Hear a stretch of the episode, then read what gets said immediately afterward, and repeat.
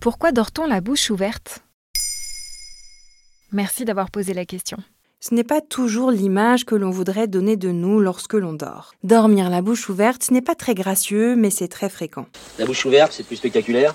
Bon, tu fais une grimace Comme l'explique le docteur Christine Demazon, professeure adjointe d'auto-rhinolaryngologie à l'école de médecine de l'Université de Caroline du Nord, dans les colonnes du Huffington Post, la respiration buccale peut se produire à tout moment de la nuit, mais elle est plus fréquente dans les stades de sommeil profond où les gens ont moins de contrôle sur les muscles des voies respiratoires supérieures.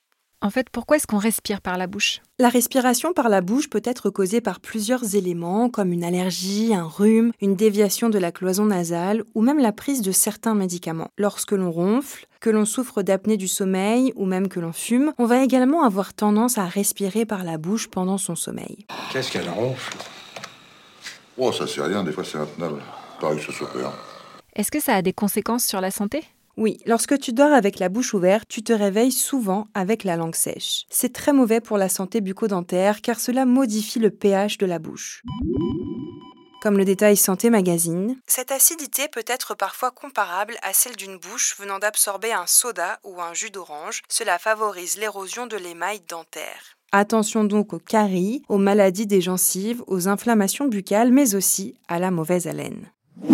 Pire, cette sécheresse peut aussi se répercuter dans la gorge et les bronches et causer de la toux, des irritations ou même créer un terrain plus favorable au développement d'allergies. Qu'est-ce qu'on peut faire pour éviter de dormir la bouche ouverte? Il existe plusieurs solutions, mais cela dépend surtout de la cause sous-jacente. Dormir la bouche ouverte est souvent le symptôme d'une pathologie. Il faut l'identifier pour pouvoir la traiter. Par exemple, s'il s'agit d'apnée du sommeil, on recommandera d'avoir recours à une machine qui pulse de l'air dans les poumons pendant qu'on dort. S'il s'agit d'une obstruction des voies nasales, on pourra dégager le nez ou avoir recours à une opération dans le cas d'une déviation de la cloison. S'il s'agit d'un affaissement des muscles pendant le sommeil, la thérapie myofonctionnelle permettra de les tonifier et de les fortifier. Dans tous les cas, il faut consulter son médecin pour identifier avec lui les causes profondes.